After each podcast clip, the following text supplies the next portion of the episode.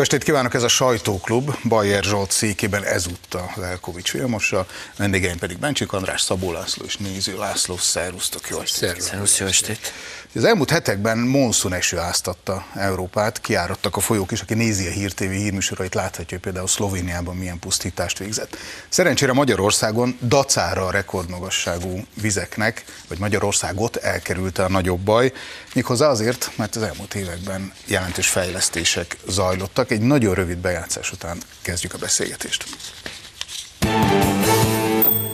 az elmúlt éveknek a fejlesztései, amelyek akár árvízvédelmi fejlesztések, gátak megerősítése volt, akár új felszerelés biztosítása a katasztrófavédelem számára, az jól láthatóan most nagy segítséget jelentett abban, hogy meg tudtuk védeni az embereket az árvíz idején. Jól látjuk a környező országoknak a, a híreiből, akár még Ausztriából, Szlovéniából is, hogy micsoda károk keletkeztek, hogy micsoda helyzetek következtek be az esőzés után, már pedig hasonló léptékű volt az átlaghoz képest, mint itt Magyarországon. Itt viszont mégiscsak gyorsabban és nagyobb mértékben tudtuk megóvni az embereknek a vagyonát, mint mint akár a környező országokban. Ez mutatja, hogy nem voltak hiába valóak az elmúlt időszaknak a felkészülései, a fejlesztései, hanem ezekben a helyzetekben mutatják meg, hogy valójában milyen segítséget jelentenek. Visszanéztem ezeket a nagy árvizeket, amiket emlegetett államtitkár úr is, már el is felejtettük őket. 2000-ben a Tisza kiöntött 48 beregi települést mosott el. Aztán volt a Borsodban, voltak nagy áradások, a Dunaj, Dunának 2010-ben vörösi katasztrófa, tehát azt kell mondjam, hogy, hogy a polgári kormányoknak meggyűlt a baja az árvízzel, és érthető módon hát készülnek is rá, méghozzá nagy erőkkel készülnek. A, mit gondoltok arról, hogy az a, azok a forintok, amik erre mennek el, azoknak a hasznosulása, az hogy történik meg? Hol hasznosulnak ezek a forintok?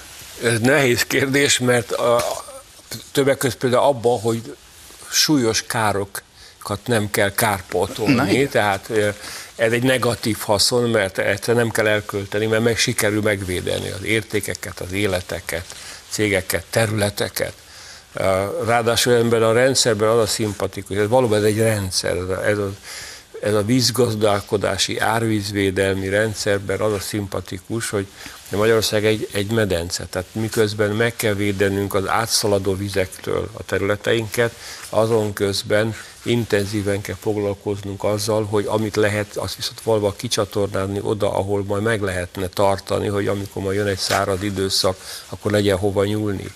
Összességében azt lehet mondani, hogy miközben látható, hogy a, a hegy, hegyvidék vagy a, a, az Alpokhoz közeli területeken képtelenek kezelni ezt a problémát, ez régebben is így volt. Én emlékszem, Tarlós István idejében volt egy rekordméretű árvíz hullám, ami levonult a Dunán. Nem tudom, kimentünk egy hajóval, és valahol Óbudán ültünk a hajóba, ilyen újságíró delegáció, és így lenéztem, egy ilyen fémfallal védték a partot, és ott lent ment egy ember az ut- utcán, és fölötte egy, egy nem tudom, négy-öt méter magas víztömeg tetején úszott a mi hajónk, és az úgy ment el az a rekord árhullám, hogy Budapest gyakorlatilag nem vette észre. Azelőtt ez nem egészen így volt. Azt tudom mondani, hogy az intelligens, rend, intelligens gondolkodás, a tisztességes viszonyulás ezekhez a kihívásokhoz hosszú távon meg, meghozta az eredményét. Laci? Igen, tényleg, hogy milyen furcsa dolog, hogy évekig nem beszélünk vízügyi dolgokról, meg a vízügyi Ugye? szakemberekről, mint, a, mint ha nem volnának, de, de közben meg mennyire kell, mert aztán hirtelen ránk tör a dolog, és akkor meg borzasztó fontos, hogy, hogy olyan emberek, olyan szakemberek, olyan védművek legyenek, amik abban az adott hirtelen jövő pillanatban meg tudnak védeni bennünket. És talán érdemes erre az ügyre is egy kicsit távlatosabban ránézni, hogy hogy azt gondoltuk, hogy olyan világ felé haladunk, ahol egyre kevesebb veszéllyel kell talán szembenéznünk, mert, mert, mert már nincsenek, és azokat egyre jobban, vagy könnyebben legyőzzük, aztán meg évente, két évente szembesülünk azzal, hogy ránk tör a járvány, jár, ránk tör a víz, ránk törnek a természeti katasztrófák, nyilván ez nincs független, nem független attól, de nem erről akarunk talán beszélgetni, hogy mennyire használjuk a földünket, mennyire használjuk ki a földünket, és mennyire fontos, hogy ezekben a pillanatokban meg tudjuk védeni magunkat. És annyit szoktunk beszélgetni arról, hogy hogy védi meg az ország magát gazdaságilag, kulturálisan, társadalmilag, hát legalább annyira fontos, hogy megvédje magát a természeti erőktől is, vagy, vagy le tudja gyűrni azokat, vagy maga alá tudja gyűrni. Csak ugye ez stratégiai gondolkodást igényel. Hát itt 10-20-30 hát évre előre kell, és oda kell tenni a pénzt is mellé. Igen, az eredeti kérdés az volt, hogy hol hasznosul, mm. hogy hogyan hasznosulnak ezek a, a pénzek. Én volt olyan szerencsém idézőjelben, hogy a majdnem negyed század ezelőtti nagy beregi tiszai árvízről tudósítottam is, és ugye ott hasznosul a dolog, hogy a, azután az árvíz után egész falvakat, utcákat kellett újjáépíteni. Tehát, hogyha megvéd, meg tudtuk volna védeni akkor is ezeket a falvakat, tarpát és a többit, akkor nem kellett volna az új építésre költeni. Akkor határozta el egyébként a, az első Orbán kormány, ha jól emlékszem, a vásárhelyi terv keretében, hogy az egész árvízvédelmet átgondolják, korszerűsítik, bla bla bla. És aztán becsületükre legyen mondva a szoci kormányoknak, hogy egy pár évig folytatták is ezt a Orbánék által elgondolt tervet, aztán hát sok minden egyéb jött, 2008-as válság az teljesen tönkrevágta, és most a újabb Orbán kormányok idején egy, egy korszerűsített vásárhelyi tervet valósítanak meg, folyamatosan egyébként, ez gátaképítés, bővítés, ártér, kitakarítás, tározók építése, mert ugye a másik nagy probléma, ha hallottunk az elmúlt években vízről, inkább arról, hogy ami befolyik, az rögtön kifolyik, hogy ide befolyik sok víz a Kárpát-medencébe, miért nem tartjuk meg ezeket a vizeket, de a vásárhelyi terv keretében erre is van megoldás, a nagy tározókat építenek, és most a, a hatalmas árhullámban lehet hasznosítani is ezeket a vizeket, és nem, nem kárt okoz, mint Szlovéniában, hanem hasznot hoz a mezőgazdaságnak, lehet belőle öntözni például. A heroikus védekezés, hogyha sikerül megvédeni, az morális erőt ad a társadalomnak, de az mégis jobb, hogyha nem kell újraépíteni a falvakat, azért legyünk ennyire opportunisták. Talán annyit hadd tegyek hozzá, hogy e- ez újra előtérbe hozza azt a gondolatot, ami helyek közel felszokott vetődni ilyenkor, amikor kicsit több eső esik, és jön egy árhullám, hogy Magyarországon sajnos nagyon sok helyhatóság egész egyszerűen hajlamos elfeledkezni, hogy néha esik az eső. Régen is esett, meg majd még a jövőben is fog. És olyankor a vizek meg tudnak dagadni. Tehát nagyon sok olyan helyre engednek házakat építeni, ahova nem lenne szabad. Csak hát ugye nagy a nyomás, mert az illető szeretne magának egy telket venni, házat építeni, és akkor megengedik, az. hogy ilyen szityós, vagy veszélyesebb. Tehát, és aztán, amikor tényleg jön egy igazi víz, akkor nagyon nagy a baj. Tehát ezen is érdemes lenne eltűnődni, hogy azokon a település részeken, ahol olykor-olykor megduzzad a kis jelentéktelen patak, ott talán nem kellene a, a alsó részekben megengedni a házak építését. Hát ez a szabályzásnak. Beszélgettünk itt adás előtt arról, hogy mindenki nyaral, Otto is, Zsolt is csak mi vagyunk itt Budapesten, remélem ti is a Sziget Fesztiválra Minden. való tekintet. Hát Láttátok a reklámját, a Sziget reklámját? Láttuk. Ilyen befont hajú lányok csókolóznak rajta, híradó csinált is belőle anyagot, és ez az LMBTQ tematika, ez, ez visszatérő momentum. Most direkt visszanéztem a korábbi szigeteket is. Öm, olyan előadások voltak, amik a világvallások és az LMBTQ kapcsolatát, a két évvel ezelőtt volt egy Isten non-bináris volt-e című előadás, az szerintem tömegeket vonzott, mint hogy Jézus transzneműsége is szerint. Tehát az, ha valamit kajálnak a sziget lakók, ezek a szigetre járok, akkor ez biztosan. És idén is így van ez. A, az a bizonyos sziget reklámból megnézzük a Hír TV bejátszásának egy részét. Szabadság, szerelem és homoszexuális párok. Így reklámozzák a héten kezdődő könnyű zenei Sziget Fesztivált. A felvételeken az látható, ahogy az egyiken két nő, majd egy másikon két férfi szájon csókolja egymást. A rendezvény közösségi felületein az utóbbi időben ilyen és ehhez hasonló tartalmak jelentek meg, gyakran fizetett hirdetésként korhatárbesorolás nélkül.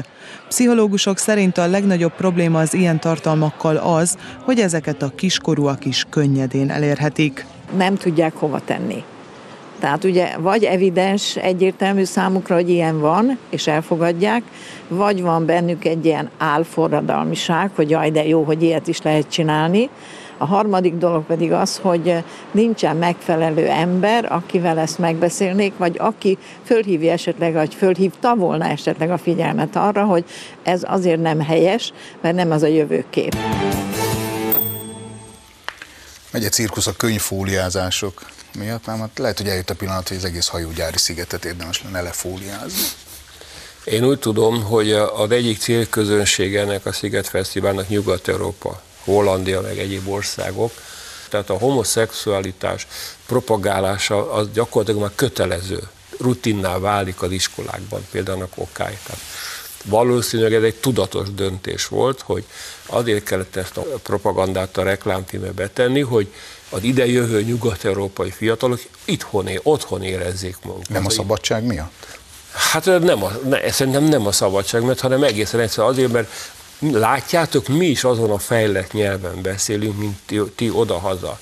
Egyébként az szívfájdító, hogy, hogy ugye Tarlos István, mint főpolgármester azt, azt írt egy levelében, hogy amennyiben egy ilyen szivárványos propagandasátot fel akarnak állítani, őszintén sajnáljad, akkor nem engedélyezi a szigetet. Tudod, mikor írta ezt? Hányba írta? 2001-ben. 2001-ben. 2001 20 évvel, több mint 20 év, 22 évvel ezelőtt. Azért, mert hogy azt mondja, hogy oké, okay, rendben van, ő nem tilthatja meg, hogy homoszexuális érzelmű emberek oda menjenek, de azt igen, hogy fiatal korú embereket ezzel befolyásoljanak. Na most már azóta ott tartunk, hogy a reklámfilmben ez van, és nem szeretnénk megérni, amikor a bejáratnál megkérdezik, hogy ugye te el, hajlandó vagy megcsokold egy azonos nem embert, mert ha nem, akkor sajnos te ide nem jöhetsz be. Ezt azért jó lenne valahogy kivédeni. Laci? Kicsit árnyaltabban látom a, a, a kérdést. Na, na. A, Ugye valóban az a helyzet, hogy a Sziget Fesztivál tulajdonos egy amerikai tőzsdei cég, egy befektetési alap, már nem magyar kézben van a Sziget Fesztivál, ez egy amerikai kézben lévő üzleti vállalkozás, és valóban ennek az üzleti vállalkozásnak a döntő célcsoportja azok már nem magyarok, hanem azok, akik ide érkeznek Jó, okay, el. Az üzleti modellnek a lényege. Hát az üzleti modellnek az a lényege, hogy azoknak szólj, akik ma a Sziget Fesztivál döntő bevételét hozzák, ott fogyasztanak, ide utaznak, megveszik a jegyet, ott fogyasztanak, és ezeknek, ezeknek a holland, belga, olaj, én szoktam járni Szigetfesztiválra, és látom a belga falut, meg a holland falut, meg az olasz falut, ami ott kialakul ö, ö, bent, és nyilván ezeknek az embereknek azokkal a marketing meg reklám eszközökkel kell szólni, ami ott rezonál és erről, erről van szó. Szerintem ennyi, ennyi ez, a, ez a történet. Ez nem jó, de hogy értsük, hogy ennek ezek az üzleti megfontolásai, és nyilván minden olyan ö, üzleti ügyben, ahol külföldiek, nyugat-európaiak vagy nyugatiak kezében van az üzleti vállalkozás, az így fog működni mindaddig, amíg nem teszünk az ellen, hogy ez, hogy ez így legyen. Szerintem egyébként helyes lenne a Sziget Fesztivál is magyar kézben lenne ismételten. Mert hogy, az, mert hogy a dolog azért mégiscsak úgy áll, vagy úgy is áll, hogy azért ezek az emberek, akik itt jönnek Magyarországra, ezek itt költenek, ez adóbevételeket hoz, ezek a fiatalok azért elmennek a városba, elmennek az országba, és meglátják, hogy messze nem igaz mindaz a propaganda, amit tolnak Nyugat-Európában Magyarországról. Ez egy szabad ország, ahol szabadon csinálhat mindenki bármit, ahol jól lehet élni, ahol amelyik egy kedves ország, egy szeretettel teli ország. Szerintem egyáltalán nem baj, hogy fiatalok tízezrei évről évre nyaranta megtapasztalják, hogy nem igaz az,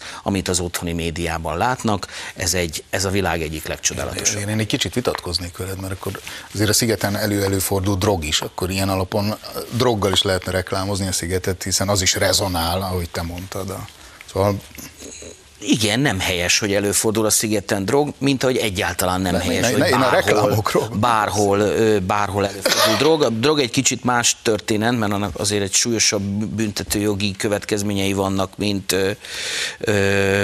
mint hogy azzal reklámozni lehet, lehetne egy, egy, egy fesztivált. De aztán a lényeg az, hogy vissza kéne tolni a normalitás felé a, a, a fesztivál természetesen, de ma, ma a világ folyamata. Utána néztem a Human magazin, ez a homoszexuálisoknak a hivatalos magazinja, egy hosszú cikket szentelt a friss, mai friss számában a Magic Mirror sátornak, ahol ez a bizonyos edukáció zajlik, többek, egyebek mellett egy ilyen előadás is lesz. A tudatmódosítás gyakorlatában a gyönyör fokozásában szembeni, tehát a drogozva szexelés gyakorlatáról szóló előítéletek lebontása.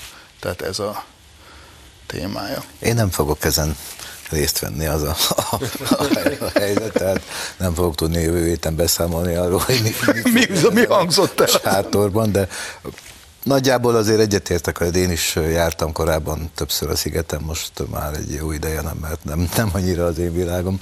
Nem az ilyen ja. miatt, mert sosem tértem be ilyen helyekre, de tömegpor, én már... De szerinted ez nem propaganda?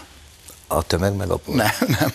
LMBT hát hogy de lenne propaganda, de pont erről akarok beszélni, hogy az igaz, hogy hogy ez egy globális cég kezében van már. De korábban is volt egyébként hasonló, amikor magyar tulajdonban volt a, a sziget, mondjuk reklámban nem, de, de az vajon igaz-e, hogy csak a külföldi látogatóknak szól ez a nem lehet, hogy van benne egy kis fricska Magyarország, vagy a magyar kormány, vagy a magyar kormány családvédelmi politikájával szemben, mint ahogy szerintem totálisan nem véletlen, hogy kit küldtek ide amerikai nagykövetnek, most én nem akarom megnevezni, hogy miért, de biztos, hogy nem véletlen, és az, az sem véletlen, hogy ezt de, így... nevezzük meg, az egy, egy, egy vállaltan meleg Igen, de most ez, ez, ember, ez csak a... a és biztos-e az, hogy, hogy ez jót tesz egy ilyen globális cégnek? Hát nézzük meg Amerikában, a Bud Light sörmárka akkor átbukott, mint a na, mint egy ólajtó,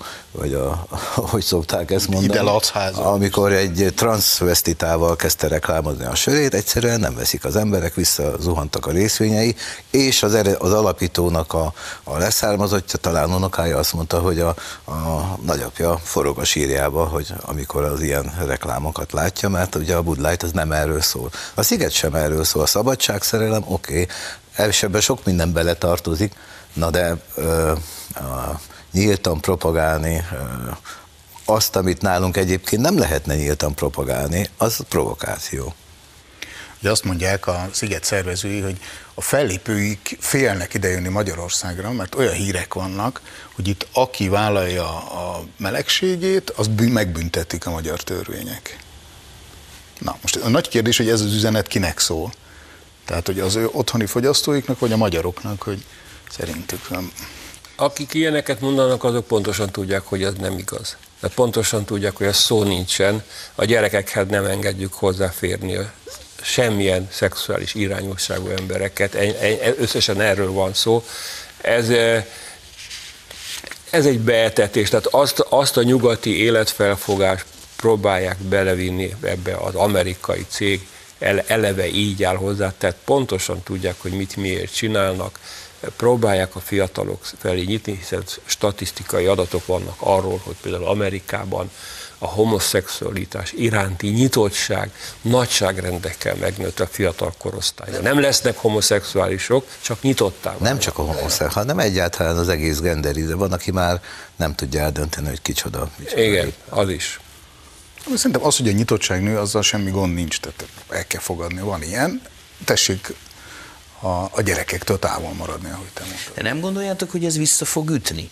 Nem gondoljátok azt, hogy ennek a túltolása, tényleg ennek a min, mindenbe bele kell valahogy keverni, minden filmben lennie kell valaminek, minden reklámban lennie kell valaminek, ez, ez vissza fog ütni? Én, én határozottan Biztos, hogy vissza, hát mondom, ez a Bud Light, ez egy nagyon jó példa, de épp ma reggeli olvasmány a Fox News-on, hogy egy transgender aktivista felszólalt egy transgender rendezvényen, és kifogásolta, hogy miért nem nem beszélnek arról, hogy azért a gyerekek nem váltó műtéte talán még egy kicsit nagyobb orvosi figyelmet vagy előkészítést követelni, és kizárták a, a transgender aktivistát a transgender konferenciáról emiatt, csak, csak a, nagy, a nagyobb elfogadás jegyében. Hogy, a nagy... Meggyőződésem, hogy a józan, normális, homoszexuális emberek azok írtóznak ezektől a dolgoktól. Hát mert azt nem, Ungár nem Péter nyilatkozta, aki vállaltan mert azt mondta, hogy őt halára idegesíti ezek a kényszeresen beleírt é, karakterek. É, a meg hogy őket felhasználják egy, egy politikai ügy érdekében, és ez szerintem biztos, hogy ettől,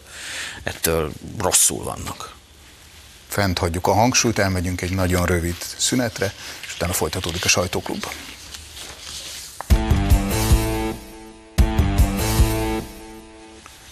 Folytatódik a sajtóklub Bencsik Andrással, Szabó Lászlóval és Néző Lászlóval. Itt van az atlétikai VB, kopogtat. A... Ti mentek? Hogyne, persze, hogy Nem lesznek orosz sportolók. Sportolók? Sport, orosz sportolók. Ja, az orosz sportolók. orosz, orosz sportolók Igen. nem lesznek. Oroszország viszont ennek ellenére, hogy most itt nem lesznek ott, amit én egyébként mellesleg nagyon sajnálok, mert szerintem ez nem sportszerű egy futóval szembe felelősségre vonni egy ország háborújáért. Egy nagy világrekordot behúzott méghozzá azt, hogy a világ történelem legjobban szankcionált országa, ezt olvastam, hogy 13.500 szankciót vetettek ki eddig rá. Egy Verstka nevezetű orosz független oknyomozó portál azt mondja, hogy eh, hát ennek mindenféle érdekes következményei vannak. Például az, hogy megerősödött a hazai ipar.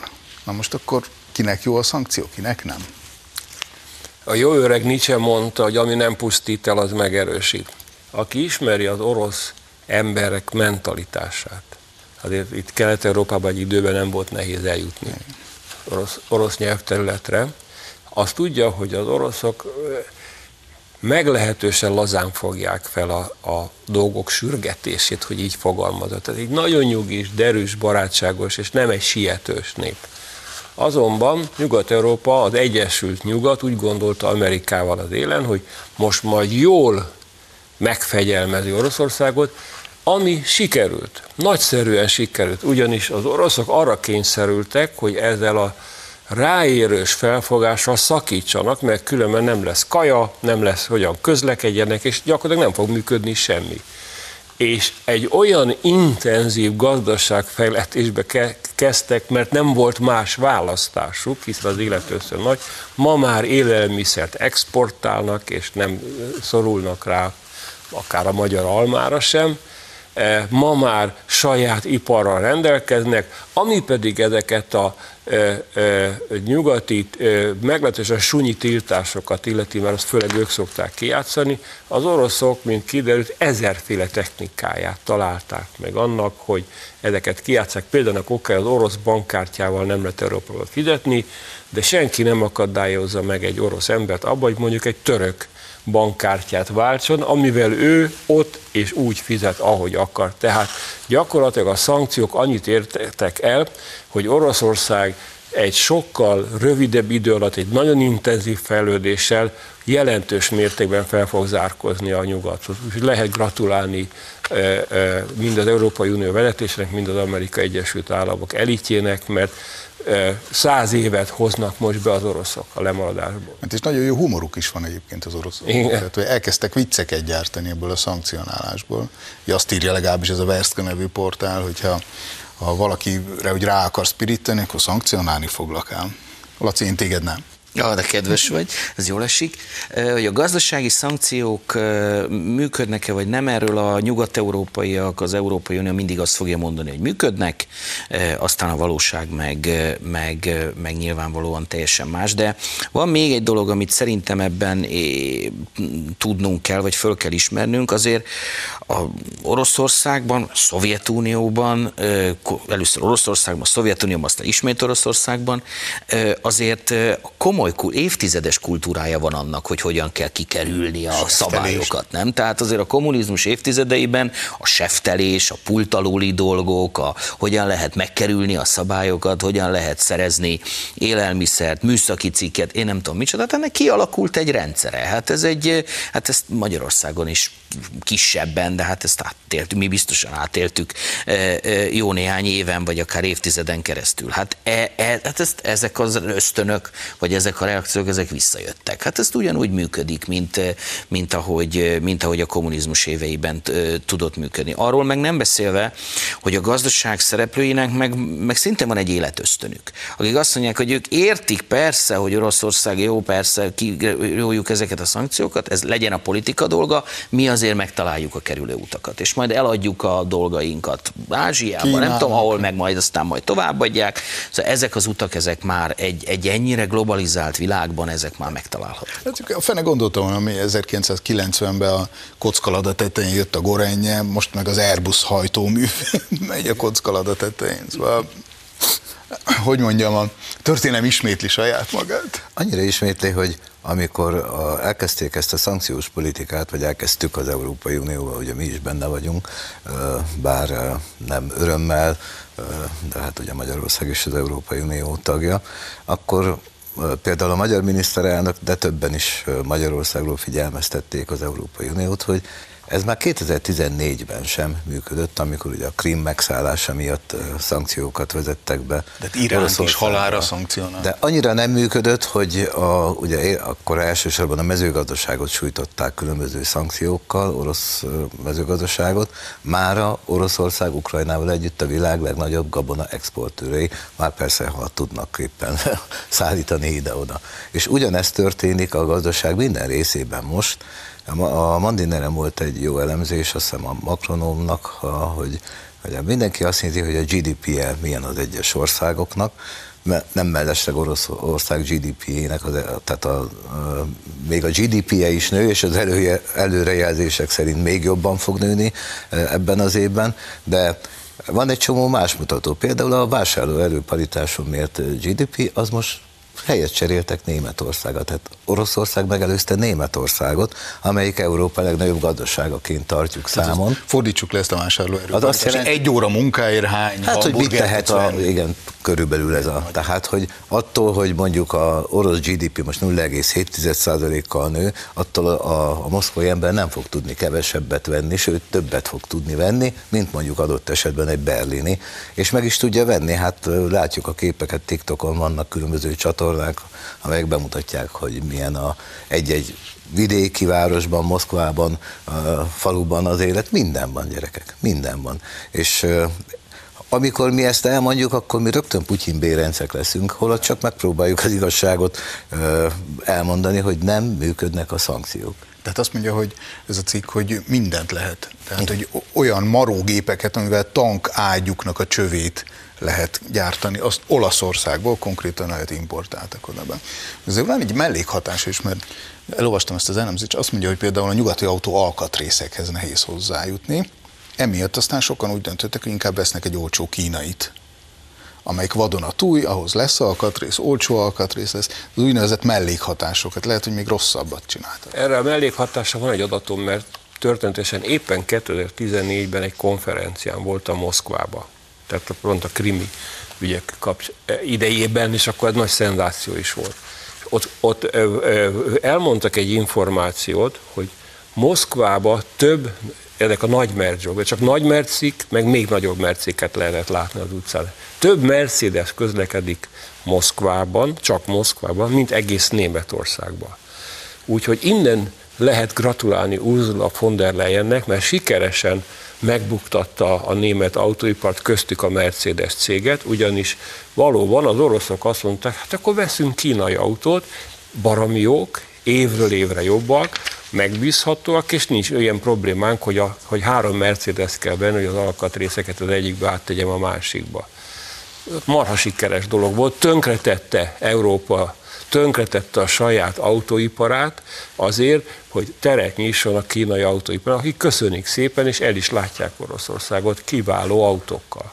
El is fogják látni valami hozzáfűzni valótok? Ja nem, pont, pont ugyanezt akartam mondani, mint az András mondott, hogy, hogy nyilván azáltal, hogy a nyugat-európai meg amerikai cégek kivonultak, és, és a szankciók is úgy, hogy életbe léptek, ezáltal az ő helyükre beléptek ázsiai ö, cégek, akik, akik ugyanazokat, vagy ugyanolyan típusú termékekkel látják el Oroszországot. Sok esetben Tehát, olcsóbban. Hát sok esetben is se vonultak hát egyébként. Igen. A, nemrég volt egy kollégám Moszkvában, és azt mondja, hogy gyakorlatilag majdnem mindenki ott maradt, csak át van címkézve egy kicsit a, a kirakat, a felirat, máshogy hívják, de ugyanaz, és Hát ez a, az egész nyugat képmutatás, hogy persze kivonulunk, mert hát így jó emberek, jó vagyunk. emberek vagyunk, jó pofizunk, de ott is maradunk, mert akkor az üzletet is megcsináljuk, de még azt mindenképp említsük meg, hogy a, az energiára kivetett szankciók sem működnek. Hogy a, a, a leginkább az olaj, gázra kivetett szankciókban bíztak az Európai Unió bölcsvezérei, hogy majd azok térdre fektet, vagy megtérdeltetik Oroszországot, és nem fog tudni háborúzni, nem lesz bevétele, stb. stb. Hát ez sem működik, mert Oroszország nem, hogy csökkent volna, hanem nőtt a, az energia kivitele. Úr csak uránból annyi pénzt szed össze, amennyivel az egész háborút lehet finanszírozni egy jó darabig. És az olaj meg a, a gáz az ugye, hát ha nem most nem erre, hanem arra ömlik, de ömlik. Aztán lehet, hogy visszaömlik Kievbe, a kievi tankokat is az orosz dízel hajtja. A varga betűk, meg a kerülőutak, meg a képmutatás köti össze a következő témánkat is. Ugye megújuló Magyarország mozgalom, Zöld Terasz Egyesület, 99 mozgalom, gyönyörű célokat fogalmaztak meg itt a társadalmi átalakításra, ifjúsági, ifjúság nevelésére. Aztán szép csöndbe kiderült, hogy ezek valójában ilyen átnevelő a fiatalokat ilyen új bolsevik eszmékkel megfertőző mozgalmak, amelyek ezer szállal kötődnek például a Párbeszéd nevű párthoz, meg a Szikra mozgalomhoz, Jánbor Andráshoz, meg Szabó Tímához, meg Tordai Bencéhez. Mi a véleményetek arról, hogy, hogy amikor külföldi pénz kerül ebbe bele, ez a Green European Foundation, akkor az ad-e aggályra okot? Ugye itt nagyon sokat beszélünk arról, hogy a pártfinanszírozásban ne legyen külföldi pénz, de itt, itt alapítványokról van szó. Azon túlmenőleg, hogy ez egy szintiszta kommunista stratégia. Tehát ezek a nemzetközi eh, hálózatok létrehozás és a pénzek mozgatása, tehát valami fajta kommunista internacionálénak a modern változata, azon közben az, az is igaz, hogy a célja se nagyon különbözött, tehát ezek a pénzek eh, nem teljesen jogszerű, mert néha felszíre bukannak, hogy itt voltak törvénysértések. Ezek a pénzek azt a célt szolgálják, hogy ezt a felforgató tevékenységet, amit gyakorlatilag Leninék dolgoztak ki, és fektették le az alapelveket, ezt folytassák. Nem, ez a társaság köpnek a környezetvédelemre. A zöld nekik a világon semmit nem, nem jelent, tehát a legfeljebb a közlekedési lámpát. Ez az egész egy, egy kamu, ami mögött nincs más cél, mint kiképezni olyan aktivistákat, akiket be lehet vetni mindazokba a hadműveletekbe, amelynek célja egy adott társadalom békének a felrobbantása. Jó, de szóval én nem látom az új trockiokat, meg buharinokat, hanem Jámbor András látom a trottyos gatyájában, meg a, a Ők a mestereik voltak, uh-huh. és ők a követők. Laci? Hát ezek ilyen cover sztorik, ilyen fedő sztorik, amik, amik valójában a, a, a a civil szervezeti hálóba, vagy ebbe az NGO hálóba próbálják, vagy hálóval próbálják fedni a valós direkt politikai szándékokat.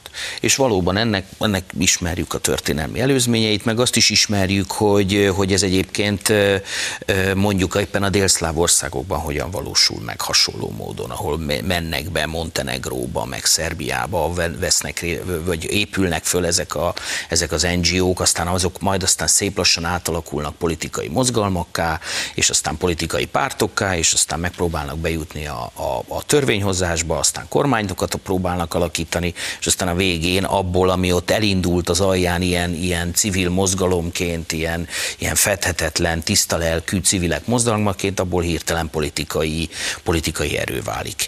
Ez egy jól ismert protokoll, egy jól ismert eljárásrend, nagyon nem kell meglepődni rajta, csak ne próbáljuk eltagadni. Ez így, így, így, így működik. És azért, hogy mondjam, szóval, na, tehát, hogy augusztus 23-a totalitárius diktatúrák áldozatainak emléknapja, és azért, azért, hogy mondjam, szóval ezen mondjuk felfelé az emléknap felé közeledve, és aztán, ha valahol Magyarországon aztán megismertük ezeknek a diktatúráknak a, a természetét, meg átéltük ezeknek a, ezeknek a borzalmait, és akkor ennek a környékén tábort rendezni, szóval hát, na. Tehát, hogy azért, hogy mondjam, az ízlés is rettenetesen hiányzik. Azon gondolkodom, hogy, hogy ezek a, a, ennek a társaságnak egy része a kommunista eszmékkel erősen szimpatizáló ö, emberekből áll. És ha egy mondjuk a a náci eszmékkel erősen szimpatizáló társaság próbálna meg gyerekeknek tábort szervezni, azt, akkor vajon mi történne? És mondjuk a, az AFD, akit a, mondjuk Németországban sokan nácinak tartanak, nyilván nem az, de az AFD pártalapítványa finanszírozná ezt, vagy akkor micsoda nemzetközi botrány törne itt ki a New York Times-tól a, a bangladesi hírmondói mindenki. Azért mondom a Banglades, mert egyszer ők is a bangladesi irodóba is szóvá tettek Magyarországról valami dehonestáló. Te úgy érzed, hogy törlesztem? Igen. De mi engedjük ezt, és megmondom őszintén, nekem egyébként nincs bajom azzal, hogy különböző civil álszázott szervezetek, amelyek közel állnak politikai körökhöz, megpróbálják a fiatalokat meg, megszerezni, megragadni, befolyásolni. Ez a világ legtermészetesebb dolga. Ott kell kezdeni Na nyilván jó. a fiatalok. Most de, fejezd be, aztán majd erről szeretnék. De, mert hát látjuk, hogy beszéltünk már itt a sajtóklubban is a, arról a hogy is hívják, a Kispolgár című újságról, amit most előkészítenek, vagy már meg is van. Az első szám megjelent. Mm, látjuk a TikTokon, hogy próbálják befolyásolni a véleményvezérek, influencerek a, a fiatalokat a baloldalról, de egyébként meg ha mi nem csináljuk, akkor magunkra vessünk. Tehát nekünk is dolgunk van a fiatalokkal. Épp az elmúlt adásban beszélgettünk az ifjúságkutatásról, hogy egyébként nem állunk olyan rosszul az ifjúság körében, mint ahogy... 444 biztos megtalált téged, hogy náci gyerektáborok szervezésére biztat. Hát a, a számla számomat megadom, és lehet támogatni is a leendő tábort. Szóval önmagában ezzel nincs bajom. Ha ezt törvényesen, átláthatóan finanszírozzák, és nem hazudoznak, mint például Jánbora erről a táborról, azt mondta, hogy a polgármester nem engedte, ahol ott a polgármesternek semmi köze nem volt ahhoz, hogy, hogy nem lehetett ott tábor. Én nem szimpatizálok ezzel a, az egésszel, de jogilag szerintem nem nagyon lehet ezt megfogni. Sőt, ugye pont azt akartam mondani, hogy, hogy a civilség az egy fontos dolog, az egy nagyon fontos dolog. A, a, a, az, hogy az ember életében legyenek olyan ügyek, amelyeket ő fontosnak tart gondolkodóként, akár közéleti szereplőként fölkarolni, abban részt venni, azt, azt erősíteni. Az, egy, az, egy, az, egy, az, az a polgári társadalmaknak egy fontos alapeleme. És ez van megerőszakolva, ez van, ez van kiforgatva, ez van teljes mértékben megcsúfolva ezáltal a mozgalmak által. Ezek nem civil mozgalmak. Na, ez ezek, ezek, ezek direkt politikai mozgalmak, amelyek direkt politikai hatalomra törnek, és még ezzel se lenne baj, ha közben nem álcáznánk magukat azzá, ami egy nagyon fontos ügy, a, a, a civilség ügye, és meggyalázzák ezt az egész történetet, és ez a legfájóbb ebben miket? Tehát mi lehet a tananyag egy ilyen tanfolyamon? Azért kérdezem ezt, mert éppen most olvasok egy könyvet az Antifáról, és most saját magammal fogok vitatkozni. Képzeljétek el, hogy tehát megvan és ez nyilvánvalóan, hogy tanulják ezeket a kódokat, az ablakbeverésnek, mi a pszichológiája. Hogy az miért fontos minden tüntetést azzal kezdeni, hogy kalapáccsal valaki beveri az ablakot, és azonosítható az antifáknál, és megvan mindig ugyanaz az ember oda megy, mert akkor a további, mert az emberek ötletet kapnak attól, hogy hú, lehet ám erőszak. Az egyébként tök jámbor tüntetők is.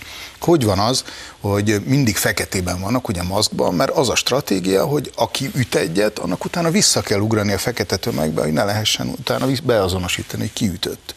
Hogy hogy vannak azok a kódok, amikor azt mondja az egyik antifa szervezet, én vállaltam ennek a tüntetésnek a szervezését, és mindenkitől szolidaritást remélek. A szolidaritás szó az azt jelenti, hogy a többi városban is pont ugyanezt kell csinálni, mert akkor lesz hatásos az egész mozgalom. Tehát szerintem ez nagyon aggasztóak ezek a táborok. Abszolút mértékben egyetértek, tehát továbbra is azt mondom, hogy igen, arról van szó, hogy egy ősi kommunista stratégia mentén képeznek ki utcai harcosokat. Ezek szerint, ezt én nem tudtam, ezek szerint Nagyon a harcosoknak különböző feladat. Van a könnyű lovasság, a nehéz lovasság, a tüzérség és így tovább. Utcai harc, magyarul terroristákat képeznek, Azért, mert azt gondolják, valószínűleg úgy gondolják, hogy minden országban adaptálni kell. Tehát más a délszláv országokban, Persze. más Magyarországon, más volt Ukrajnában, a Majdan téren. El ne felejtsük, hogy Ukrajna egy viszonylag nyugodt ország volt, amíg ki nem tört a rohadt nagy demokrácia a Majdan téren, hogy mindenhol adaptálják, hogy az adott országot hogyan lehetne a leghatékonyabban felforgatni, és legyünk büszkék arra, hogy Magyarországon derekassan próbálkoztak, pénzt se sajnáltak erre, de eddig Istennek hála nem sikerült. Valahogy az lehet, hogy elengedték azt, hogy hogy választások útján hatalomhoz jutni, hanem valahogy máshogy? Nem, hát a választások útján jutnak hatalomhoz, csak addigra olyan politikai tőkét kell összeszedni, amivel a választásokon is el lehet jutni a, a hatalomig. Csak azt akarom mondani, hogy, hogy igen, ilyen algoritmusok, protokollok vannak, hogy hogyan kell ezt csinálni. Most hogy mondjak egy konkrét példát, most már elég sok idő eltelt, beszélhetünk róla. Színház és Filmművészeti Egyetem. Színház és Filmművészeti Egyetem, ugye egyetem foglalása ősszel, nyáron az egyik színházi folyóiratban, halkan csöndesen jegyzem meg a Nemzeti Kulturális Alap támogatásával megjelenő folyóiratban, egy hosszú cikk arról, hogy hogyan voltak az egyetemfoglalások a délszláv országokban. Ott volt szépen leírva, hogyan kell csinálni. Hopp, az ECSG-be. Persze, de el volt magyarázva, hogy hogyan kell csinálni ezt a, ezt a dolgot, srácok. És aztán ez megvalósul az, az egyetem. Tehát ott is volt ilyen táboroztatás előtte. Igen, tehát ez, ezeknek van, algoritmusai vannak, protokolljai vannak, hogy ezt hogyan kell csinálni. És azt kell, hogy mondjam, hogy bizonyos értelemben ez professzionálisan van csinálva. Csak hát, aggasztó csak hát, a, csak hát a, aggasztó professzionalizmus. Persze. Ha ezt csinálják ezekben a táborokban, azt szerintem be kell tiltani így egyszerűen. Nem tudjuk, hogy mit De történik. azért csak ugye a szülőket figyelmeztetném, hogy ha ezt csinálják, ha nem Jánbor Andráshoz köthető, meg az, ehhez a mozgalomhoz köthető táborba, én biztos, hogy nem engedném el a gyermekemet, mert Jánbor András munkatársához egyéb pedofil bűnök köthetők. Mint egy Ezektől sokkal fényki. súlyosabb dolgok, és én félnék, hogy nem csak az ablakot betörni tanítják a gyerekeket. Elmegyünk egy rövid reklámszünetre, és utána folytatódik a sajtóklubban.